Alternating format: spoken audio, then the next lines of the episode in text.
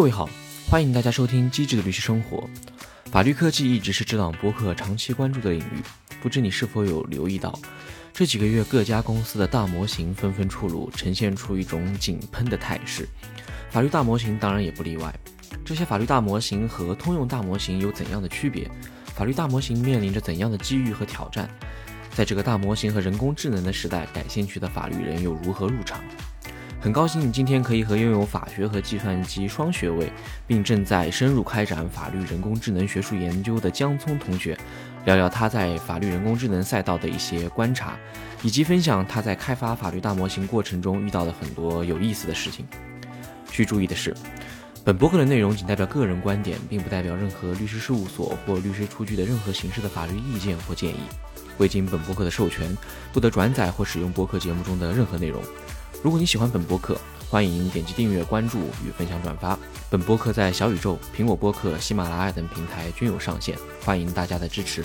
话不多说，让我们开始今天的节目。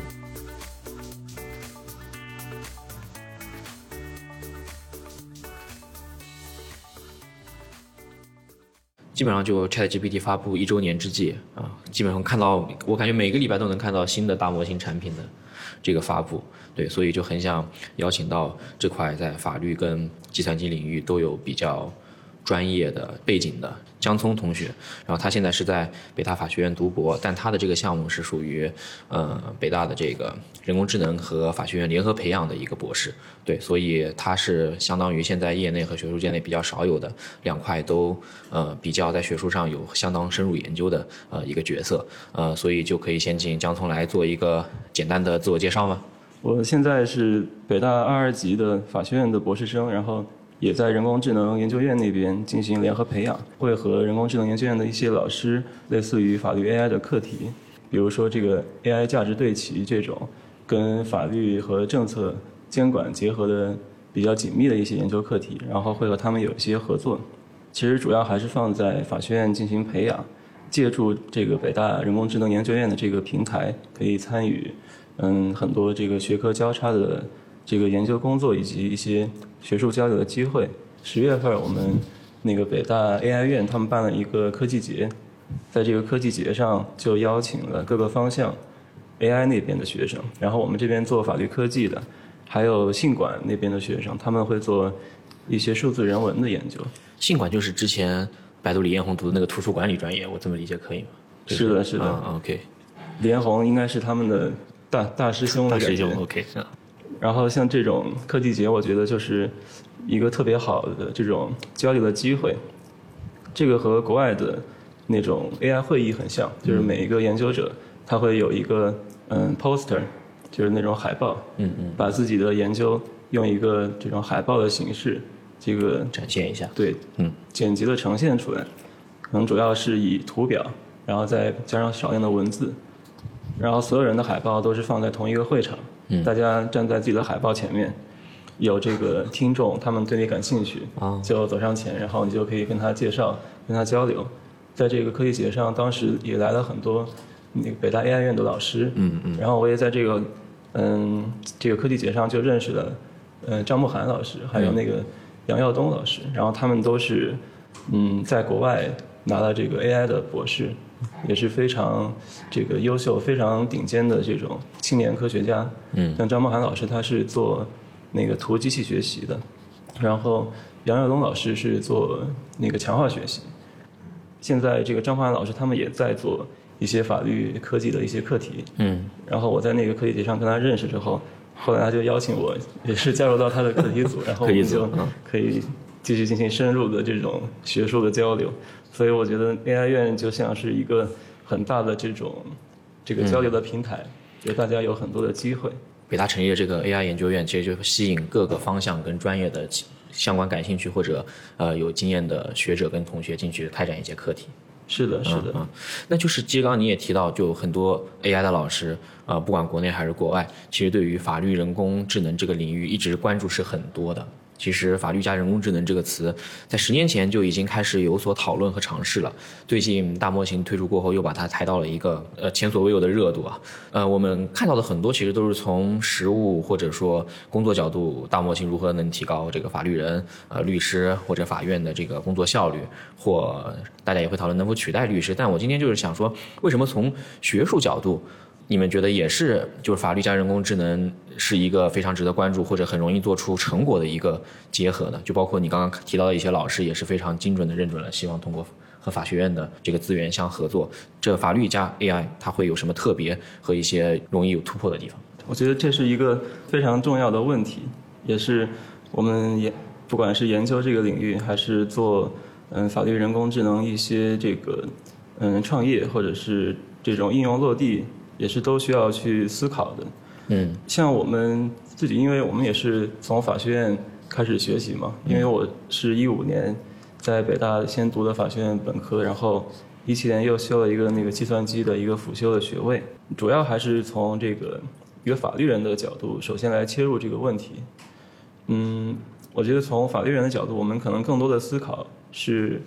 呃，人工智能能直接给我们提供什么样的产品。这个怎么样去用它？过程中可能会有一些 gap，就比如说，像我们提供这个人工智能产品的，它往往都是嗯只有 AI 背景，那么它并不是很了解法律，嗯，可能它连这个基本的嗯民法、刑法，可能这种基本的区分都没有，他可能觉得呃所有的法律可能都都是一样的，然后也没有部门法的概念，他就把所有的。这个法律案件都一起扔给这个，嗯，深度学习的模型，或者扔给大模型，嗯，这个时候就能够嗯满足法律人的需求。但是实际上我们嗯可以看到，不管是一些法律科技公司，还是嗯这个单纯的从 AI 角度的研究者，嗯，可能他们真正提供的这个法律人工智能的产品，并不是符合我们自己法律人真实的需求的。嗯，那这个时候我觉得。这个领域其实很有必要法律人的参与，而且是一种嗯更加深度的参与，不仅仅是告诉他们我们需要怎么样的产品，而是能够尝试嗯介入到这个领域，嗯和这个人工智能的开发者我们一起去参与到整个法律人工智能模型或者法律人工智能产品的这个设计，就是从它的最初的需求。它的目的，然后到它的这个功能架构，可能更具体会深入到这个数据的选择。比如说，我是使用嗯裁判文书的数据，还是使用合同的数据？嗯嗯。裁判文书的结构到底是怎么样？这个合同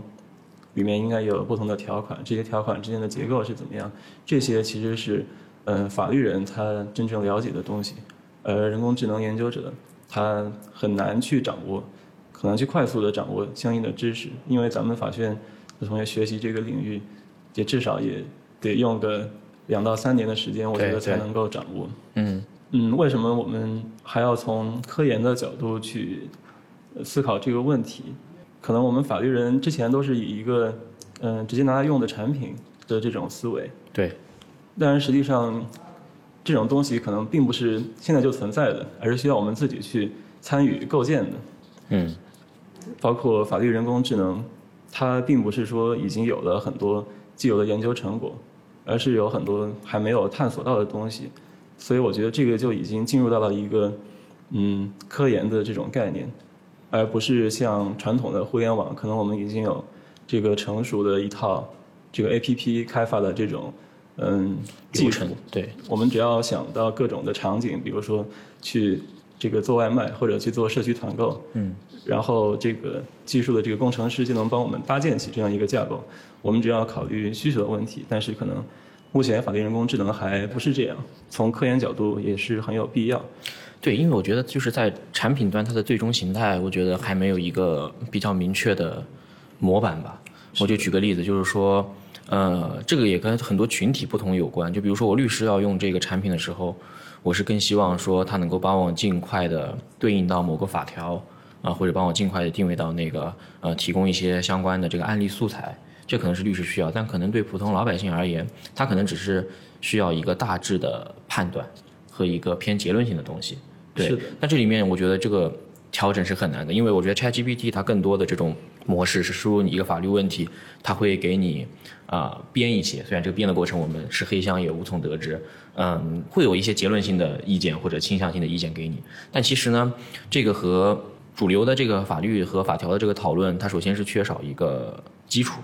啊、然后此外就是说，这个结论的可信服程度，因为缺少这个基础，也会让人觉得心里有点没底啊。是的，啊，这就是就是我们就是律师群体在用 ChatGPT 中呃遇到的很多问题。那就再深入的问一问，就是说在科研角度，你们现在就是说要从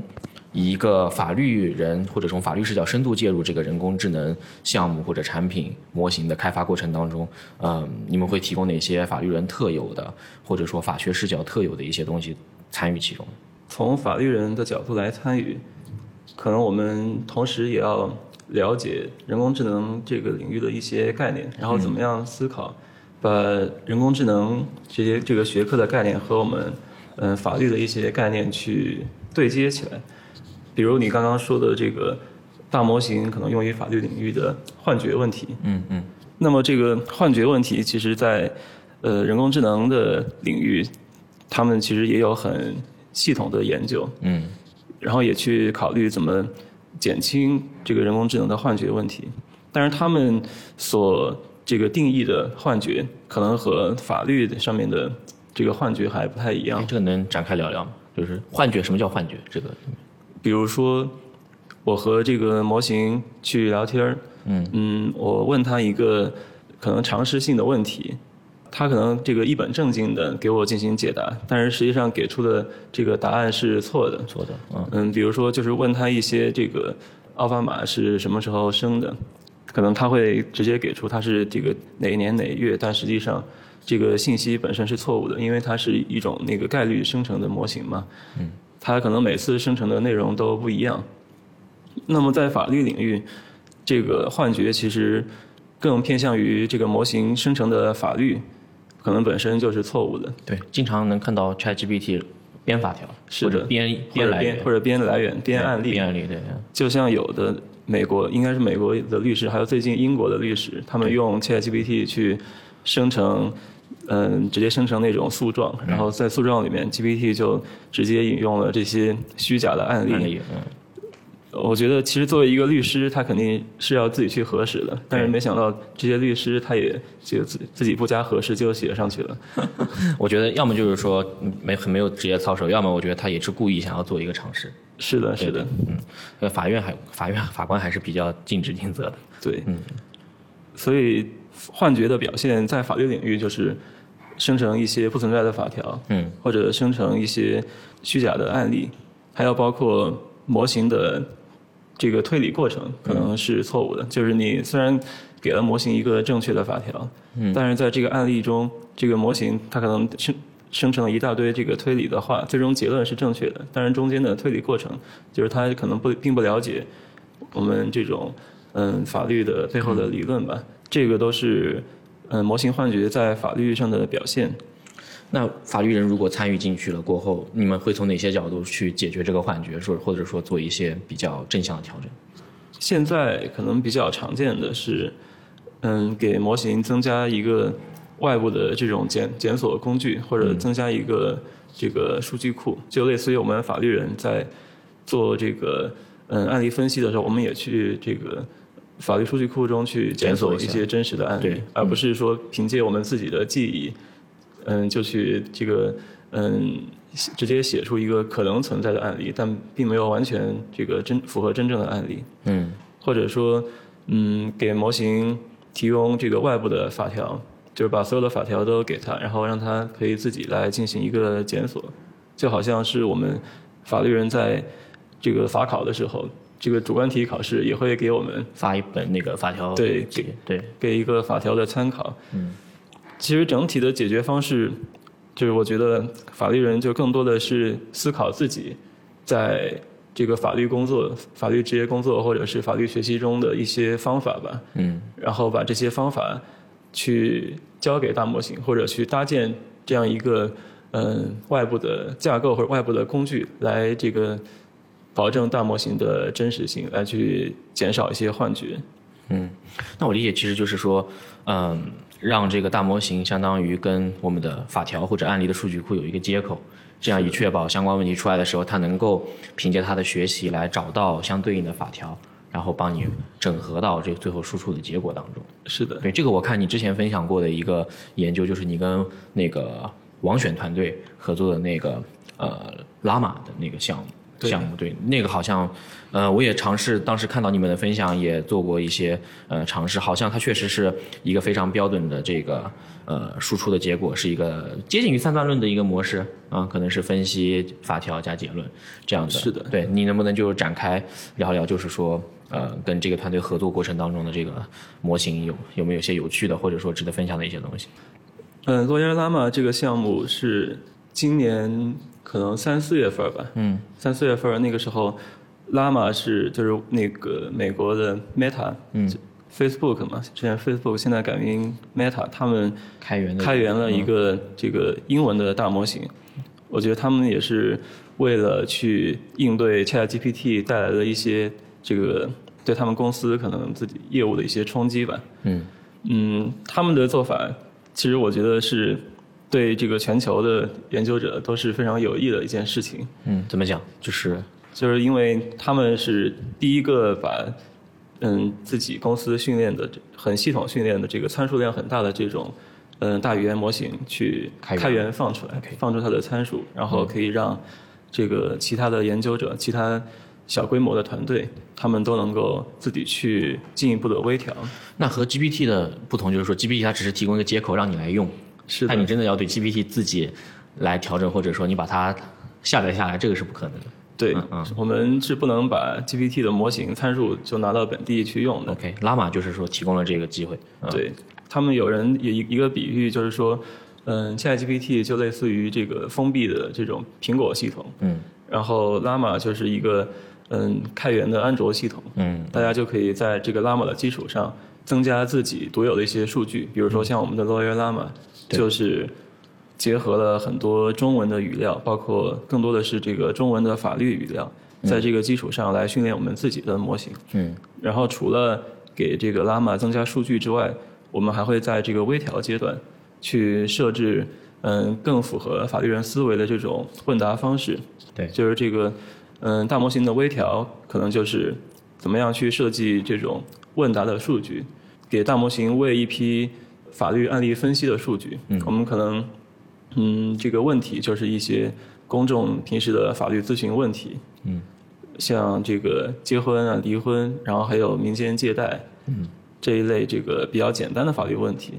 然后我们再自己去嗯生成一批数据，或者是自己去嗯标注一批少量的数据，用这个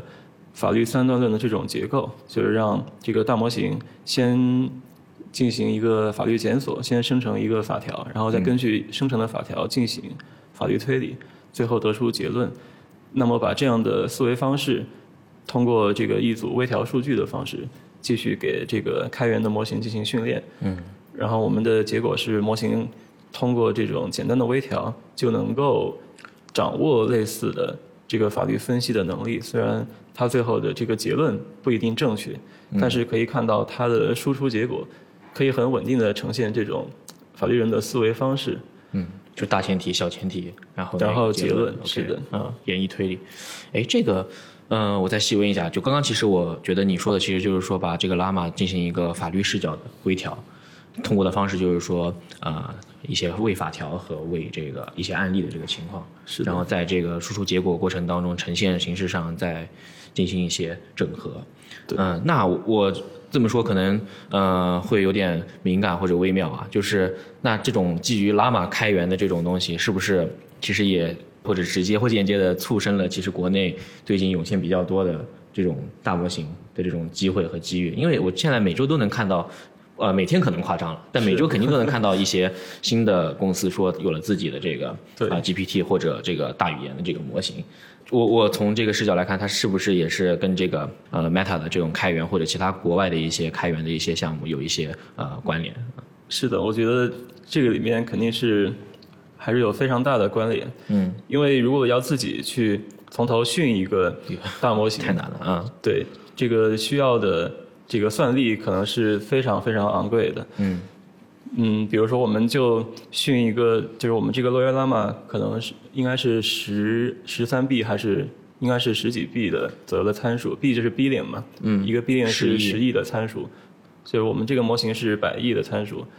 但是如果自己从头训的话，可能就得可能一百张 A 一百，显卡，对 A 一百显卡，嗯，去花几个月的时间去从头训练。但如果从这个拉玛进行一个微调的话，可能就几周的时间就能够训出来。嗯那么这个需要的算力就完全不是一个量级的。我们可以看到拉玛放出来之后，很多的这个小的，嗯，这个科研团队就不光是我们北大，还有像之前很火的那个 Chatlaw，嗯，拆得罗，Chatlaw 他们其实也是基于这个拉玛微调之后一个中文的拉玛项目，在拉玛的基础上加入了中文的数据，中中文通用领域的数据，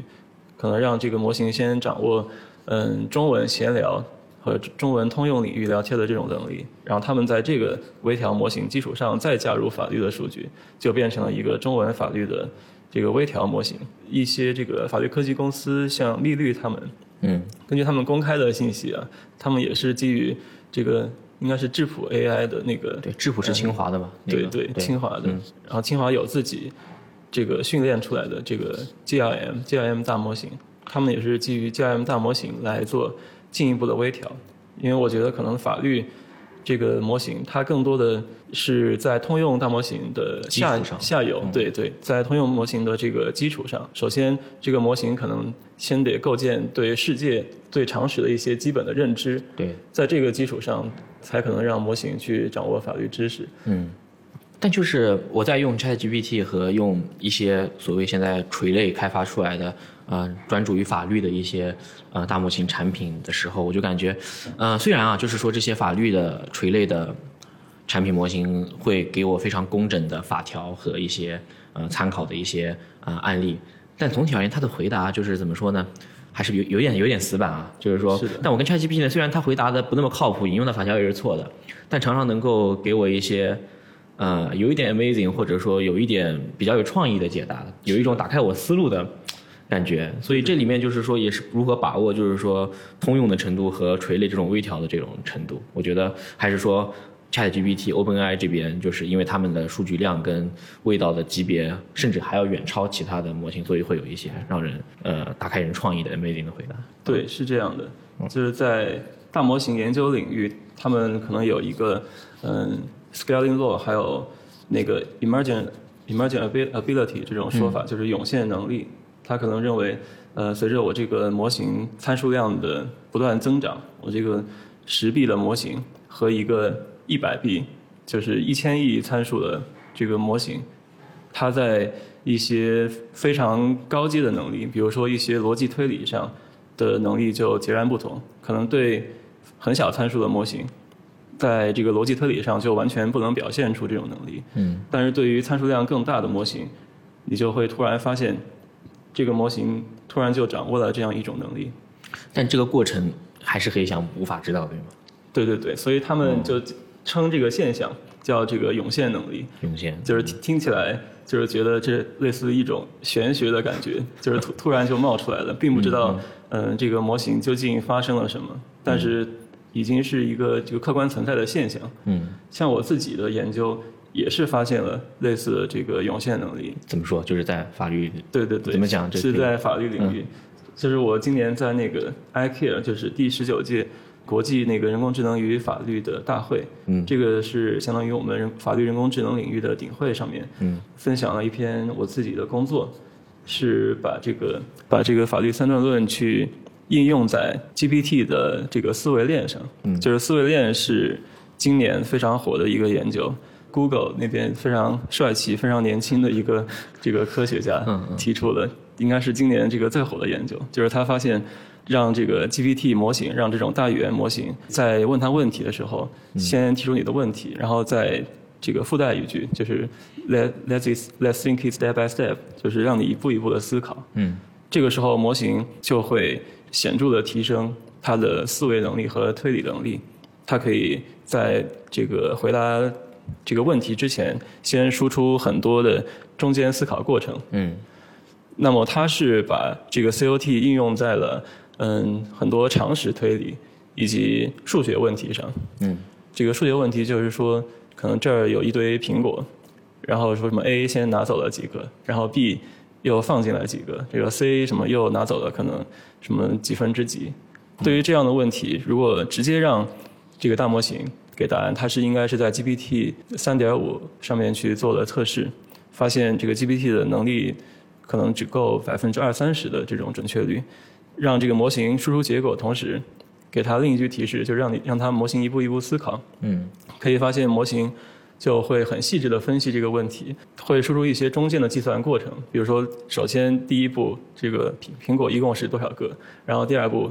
嗯，这个 A 从这个这一堆苹果里拿走了几个？这个时候输出一个中间的计算过程。嗯，其实就类似于我们解数学题的时候，对对，我们嗯有一个这个多步的推理，我们是肯定是会自己把这个推理过程一步步写出来。在问题上再加一个指令，是的，就是说的，这个指令是关于方法论和思考思维过程层面的指令。是的。啊 OK，然后我把这个思维链也是在法律的这个案例分析上做了一些测试吧，嗯然后发现这个思维链可能并不太符合我们法律人的思维习惯。嗯嗯，我发现，比如说把一个这个刑法的案例，就类似于这种盗窃啊或者故意伤害，对在一个案件中，呃，犯罪嫌疑人他可能有嗯多个行为，比如说他可能有这个犯罪预备的行为，嗯，他可能这个想盗窃某个人，他会先这个观察他，然后去靠近这个人，犯罪预备，嗯又怎么样去接近他，怎么样实施这个行为，然后实施这个行为之后，可能还有一些后续的，比如说他可能去自首，给这个警警警察这个写了一个什么这个自首信，那么这个时候对于这样一个多步过程的这个案情，嗯，让模型用这个思维链去进行推理，思维链它是会很细致的把每一步都分析了。嗯。它会分析这个犯罪之前、犯罪之中和犯罪之后，但是这个时候，比如说这种自首的这个行为，其实和定罪和判断这个犯罪人究竟是什么罪名是没有关系的。对它可能更多涉及到量刑的环节。对，是的，对，所以这个时候就发现思维链的这种嗯提示的模式，这种思考方式和法律是不太一样。嗯，它可能更适合做那种嗯多步的数学推理、逻辑推理，对逻辑推理。对，嗯，这个时候我就自己提出了一个法律三段论的这种推理，就是告诉大模型，嗯，法律三段论的大前提是法法条是法律，然后小前提是这个案件嗯具体事实，的案件对。是的，然后最后的这个结论是这个，嗯，比如说案件的这个罪名罪名的结果，然后我就发现我在不同这个参数级级别的这个 GPT 上去测试。这个参数量很大的 GPT 模型，它能够很好的遵从这个三段论的指令，嗯。每一次这个呃实验的结果，它都是很严格的按照大前提，比如说这个先生成一个盗窃罪嗯，的这个法条，但是虽然呢，它的生成的这个盗窃罪法条可能不标准，不一不一定是对不一定确的那个盗窃，对，不一定符合真正比如说中国刑法盗窃罪的那个法条的规定，但是它是严格按照这个模式来思考的。但是当我在更小参数的模型上去做实验，就会发现模型它可能不太懂这个指令，它生成的可能就是一大堆没有意义的这个文本，或者是它可能直接在你这个基础上去续写，就是生成一些它的这个训练数据，比如说训练的裁判文书的数据。嗯嗯，我觉得这个就跟我们刚刚聊到的这个涌现能力是有关系。关系是在论文中就是用这个涌现能力去可能解释了一下为什么小参数这个量的模型它不能够很好的完成这个任务。究竟要多少量级的这个数据才会有比较好的效果呢？因为我刚刚虽然也听你提到了拉玛是一个百亿级的一个参数量是的，啊，那现在 GPT 大概多大？现在包括现在我们主流的一些新兴的一些模型，大概又是什么样的参数量？以及就是我也好奇，要达到你说的这种三段论推理效果，需大概需要一个什么样的参数量？能有一个大致的呃类比吗？对比嘛？啊，如果对于嗯通用领域的模型，像现在表现很好的 GPT-4，他们没有直接公开它的参数量，但是可能泄露出来的说它有可能三百多个 B、四四百个 B 这样，就是三四千亿的这种参数级别。嗯嗯嗯，对于法律领域的这种微调模型，就垂直领域的大模型，可能目前都还达不到这个参数级别，因为首先是嗯计算资源的限制。嗯，现在更多的法律模型可能都是十几币或者是可能三四十币。嗯，那么嗯，好像有复旦的这个研究团队，他们是做了一个法律大模型的这种评测吧。嗯，就是推出了一系列的法律任务，比如说从最基础的这个法条的生成，就是让大模型直接生成一个法条，然后来判断这个大模型生成的法条正不正确。比如说你问他盗窃罪的法条是什么，嗯嗯，到这个嗯更中阶的，比如说让模型去提取案件中的一些关键的信息，嗯。嗯，比如说犯罪的这个行为人是谁，他的犯罪行为是什么，或者是一些民事问题中的这种法律概念的这种认识，比如说哪些是意思表示的行为，嗯这都是涉及到嗯中间层次，就是对法律概念的理解和抽取，然后还有更高阶的这个法律任务，嗯，这个文书的直接生成，让模型根据给定的这个事实和法条来生成一个完整的判决书，或者是生成一些这个合同，还有包括直接对判决结果去做出一个嗯预测，并且进行这个解释说理。复旦他们做的这个大模型评测标准上，最后的结果是 GPT 四是排第一。啊，就是没有经过法律微调，但是因为它参数量怼到了一定程度，对它在功能上依然吊打。就是对对吊吊打嗯其他的法律大模型这个嗯垂直领域的这种呃进行微调的法律大模型第二名是谁？GPT 三点五。哎，那这个我觉得这个也也也很难，就是说不是说那些创业公司，一个是他们时间短，另外一个你说数据参数量几十倍、几百倍的区别，那你很也很难说你们的这个法律的路径就可能数据量飙到一定程度之后，也会有一些 amazing 的情况出来。现在因为不了解它的这个过程，所以就很难预测。是的，是的，嗯嗯，而且我觉得这个评测标准本身可能不一定是这个完全这个能评价出模型的一个真实的能力。对对对因为像有的这个法律大模型，他们可能专注于某一个法律领域，比如说专注于刑法领域，或者是这个合同法，或者是婚姻法。嗯嗯，然后有的模型他们在微调阶段使用的这个微调数据不一样，有的可能更擅长回答这种老百姓的这个法律咨询，可能有的更擅长，嗯，这个裁判文书的生成，有的更擅长合同的审查。就像我们可能不同的法律科技公司，他们现在也在推出自己的大模型产品嘛，嗯。有的是将这个产品应用于这种合同审查领域，嗯。有的将自己大模型应用于这个类案检索。现在这个垂直领域的大模型，他们更多的是专注于某一个领域，很细分，很细分。就法律里面，我觉得细细分的就有，我至少我见到过的，有做生成合同、合同审阅的，有做这种普法性的这种问答的，啊，也有做类案检索的。是的但，类案检索就其实很像，就是搜索引擎做的那些工作了。是的啊或者一些比较专业的数据库做的做做的工作，然后可能还会有一些呃流程优化或者就是介于通用跟法律之间的什么改错别字啊，或者呃那个什么那种那种那种对，反正我觉得就是因为创业公司它也做不了很很庞大的东西，它更多其实就在某个垂类里面呃做一做做一些尝试。在新闻领域做到顶尖，其实也是它自身的很大的优势，因为我们不可能要求一个小公司去跟 GPT 这个算力和它的数据都不是，甚至国内的大厂都很难达到这个级别。但怕就怕在这是一个赢者通吃的市场，对。对对就是你 GPT，即便我不做法律垂类，但是因为我就是数据量牛逼，我就是技术牛逼，是的。就是即便你这个法律垂类的微调的再精细，依然不如我这边就是大炮打蚊子那种感觉。是的，嗯嗯。而且还有一个现象，就是我也可以跟你分享，嗯。可能很多的这个垂直领域的模型，他们在生成这个这个数据的时候，生成一些微调数据，对。或者去判断这个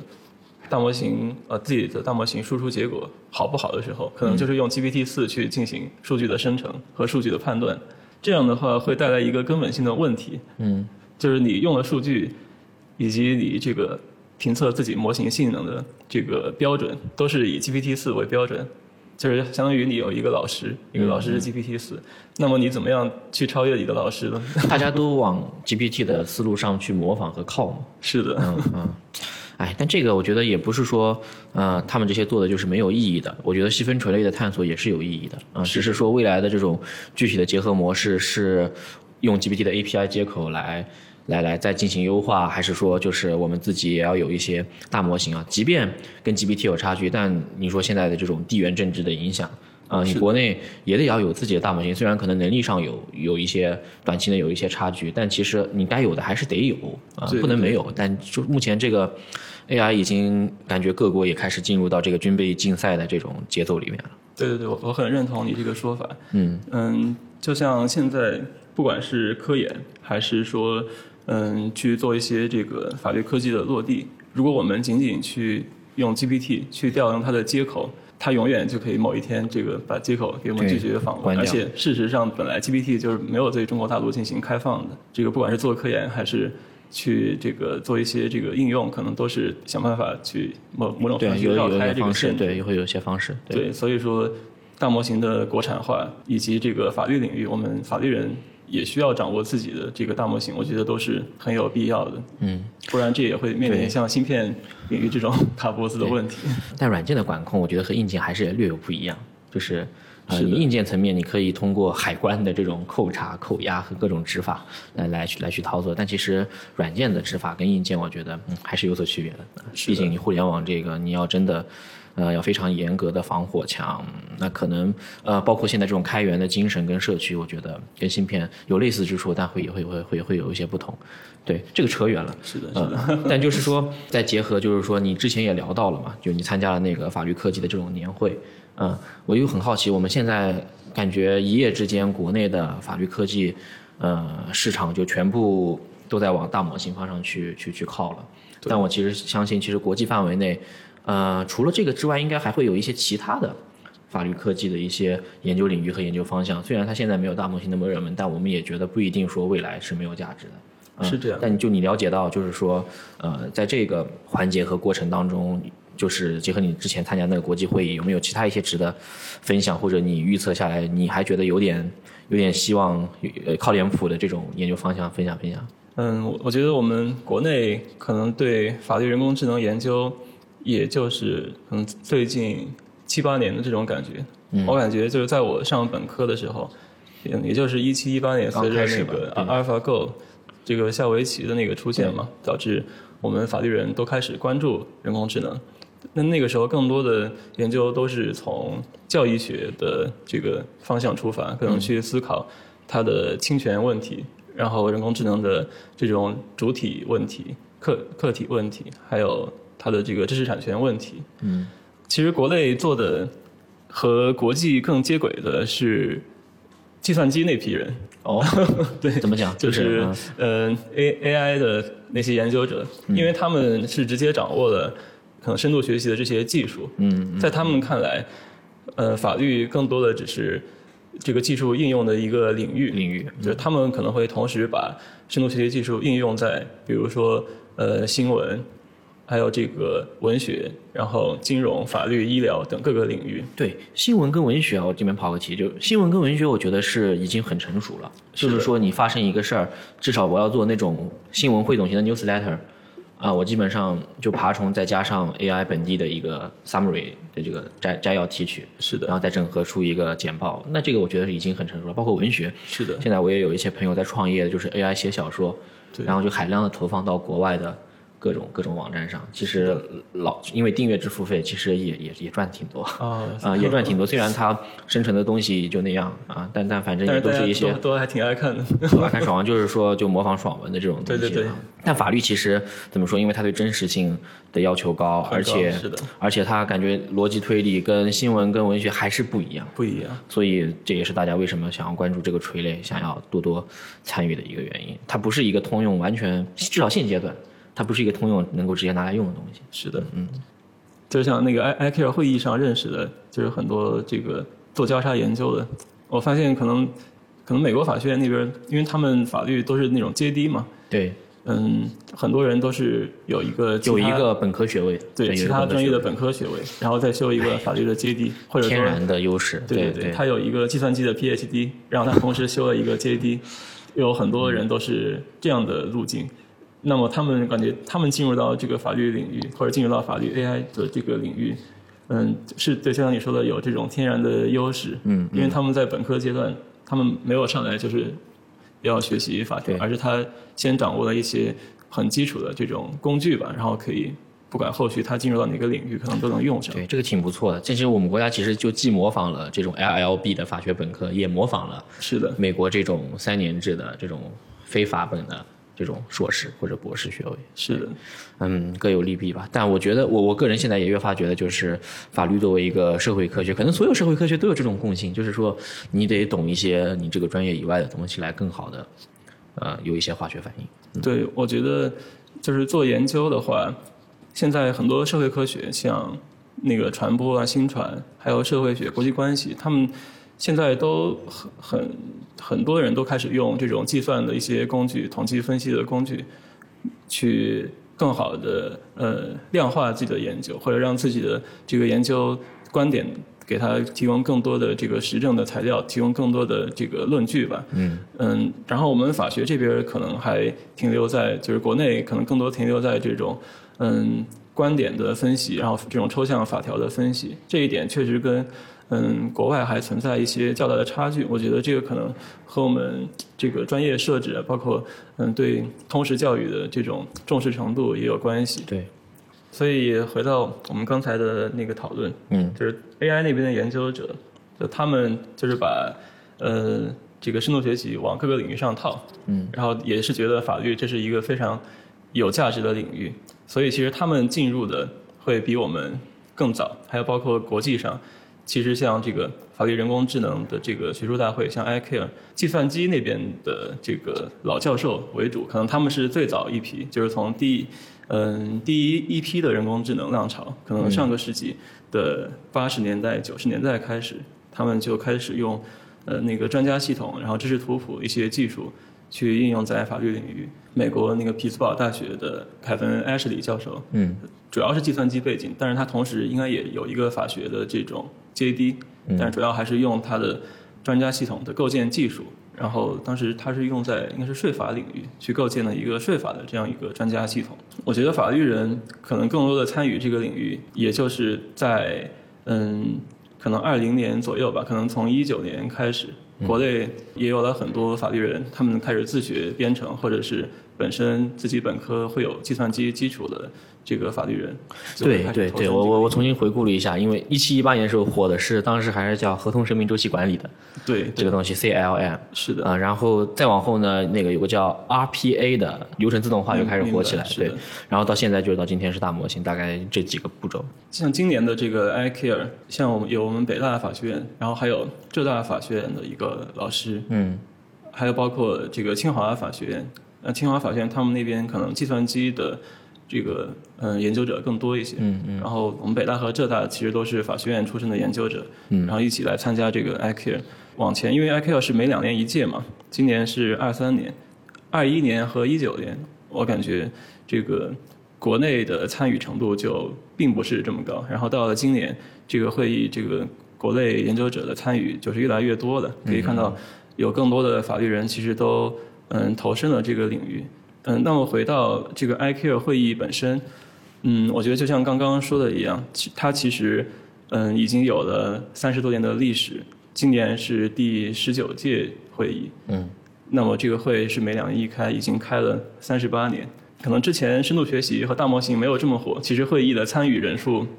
说实话并不多，就是它是非常小规模的会议，非常小众，而且是很冷门的一个会议，嗯，可能每一届。都是相同的几个教授来分享一下最新的对对研究成果。是的，就是大家彼此都非常熟。嗯，他们也主要是做嗯传统的专家系统，还有包括有很多做这种逻辑学的、逻辑推理的，就是他们的工作都做得很扎实，因为和数据驱动的方法不一样嘛。嗯，专家系统首先你得知道怎么去构建这个系统，而且你还得对法律有。这个非常深刻的认识，就是你需要构建一个专家系统的话，你本身自己就是得先成为法律专家。对，这两个方向是他们自己的老本行，就包括在今年的这个 iCare 上，可能也有百分之五十甚至更多一些，百分之六十的工作都是嗯回到之前的专家系统，或者怎么讨论以专家系统、知识图谱和现在这个数据驱动的这种深度学习大模型的方式，怎么样去结合？所以说，他们的传统的研究，我觉得也是有很大的价值，特别是在法律领域，像你说的，法律领域比这个文学新闻，它更要求这个准确性。嗯，可能还要求这个可解释性，对必须得让模型去在生成结果的同时，还得说明中间的这种推理思考的过程。那么，其实专家系统和知识图谱，因为它本身的这个思考路径，它的分析推理路径是非常明晰的，而且是嗯非常符合这个法律的思维和法条的这个规定的。嗯，所以他们是能显著提升数据方法的人工智能的这种可解释性。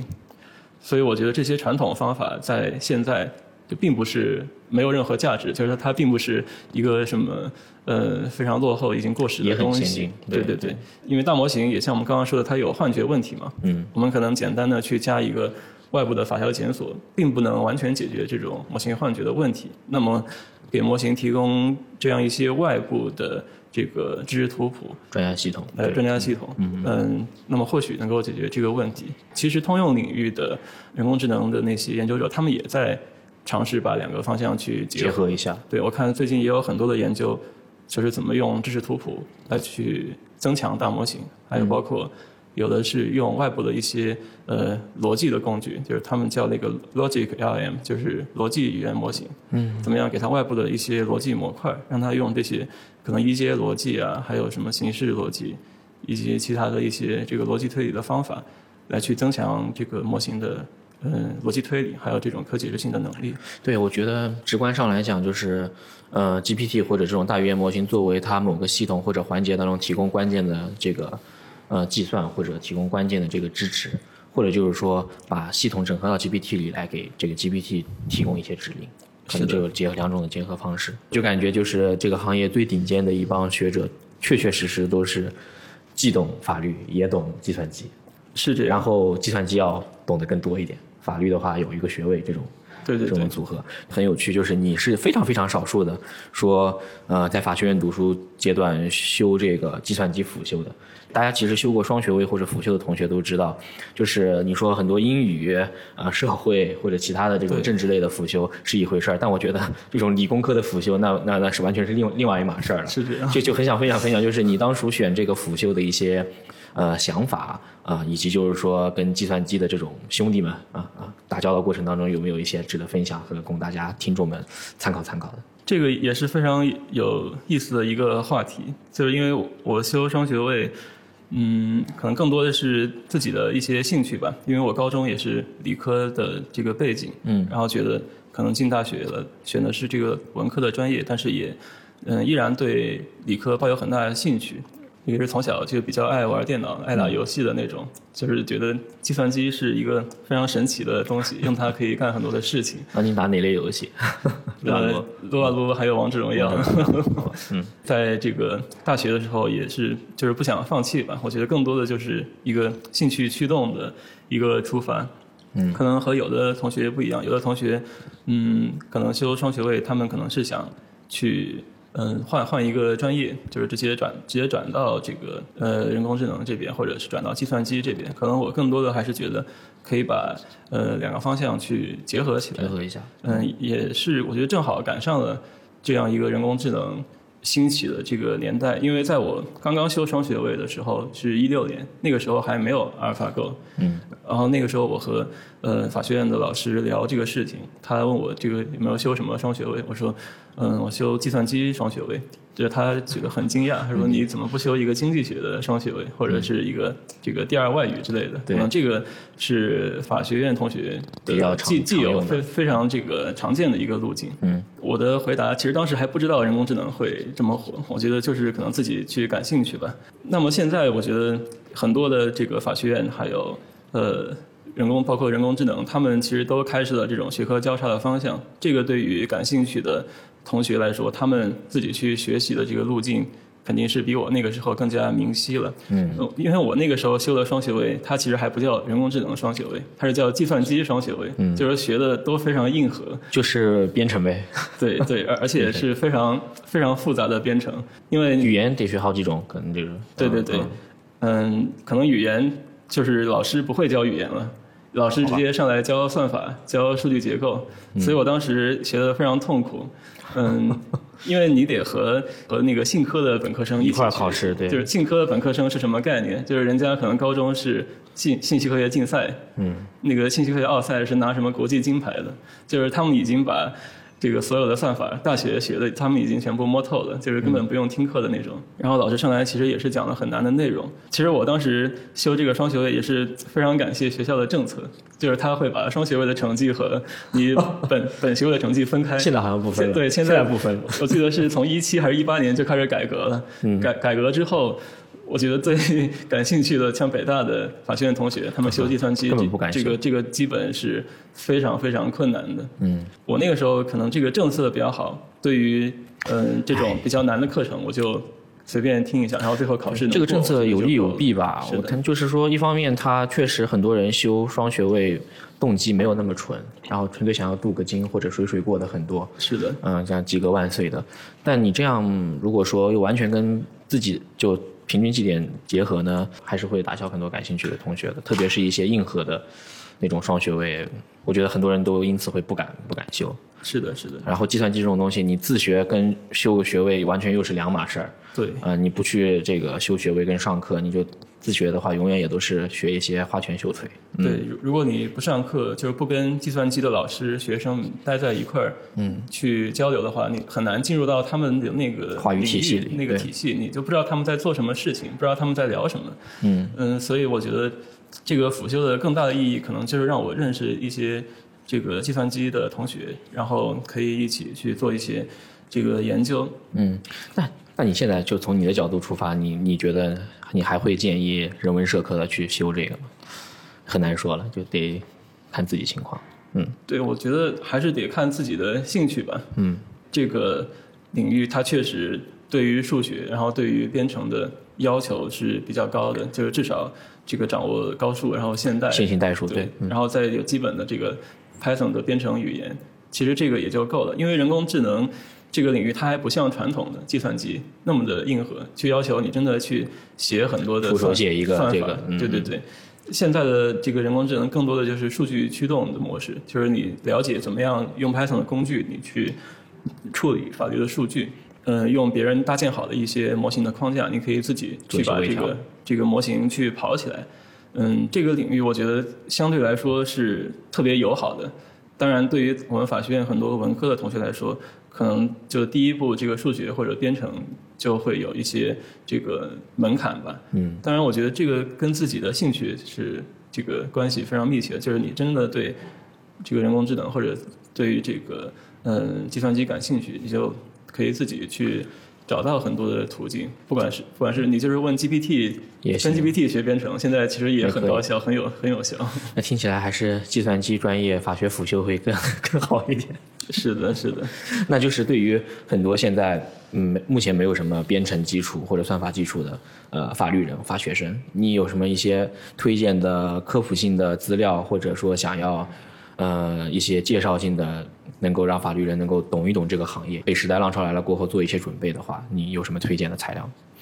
嗯，我觉得现在这个大模型的时代，其实对我们法律人，就是没有编程基础的人，其实是更友好。更友好了，嗯，对，它不像深度学习的时候，嗯，如果你要用一个这个 AI 的技术，还真得自己去用用一批数据去训练一个模型。但是现在我们就直接调用，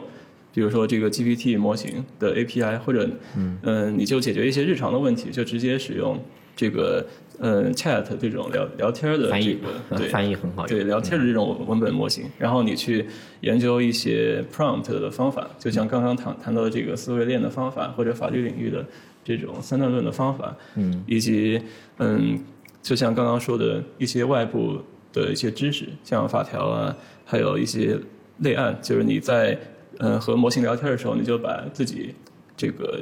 嗯要引导模型思考的一些这个提示，就是这叫提示工程嘛，你去构建一个嗯更符合自己需求的一个提示工程，这个时候嗯。其实这个模型就一定程度上能很好的完成你想完成的任务，比如说，呃，一些合同的审查，嗯或者说一些法律法律的翻译，就像就像你刚刚说的，还有包括一些这个条款的起草、文书的起草。嗯嗯，我觉得按大模型的这个上下文学习的能力，它是呃有可能不通过微调，就是你只要给它很多上文的参考信息，它就能完成的。总结而言，就是法律人可能嗯去掌握一些提示工程的这样一些技巧，就是怎么样跟大模型对话，这个是目前最效率最高，然后最这个快速的方法。是那个 B 站上有看到那有叫吴恩达的一个课程是吧？啊、那个是的，是的，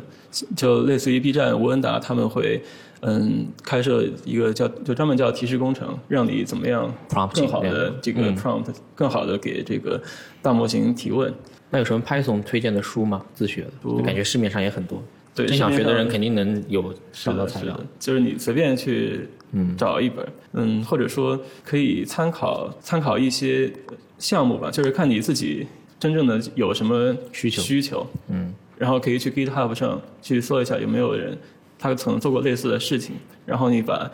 他的这个项目再拿过来，把他的代码拿过来，你可能可以问 GPT，然后问 GPT 这些代码的功能是什么，这个就是一个自学的过程，而且这个是嗯非常任务导向的，不不是说嗯我是从零到一必须得。先从这个 Hello World 这个 这个东西开始学习，然后再学习什么函数、变量这个定义，那么这样是很枯燥的。对对，如果说以一个任务为导向，你就会很快的看到这种反馈，这个时候它的收益也是很明显的。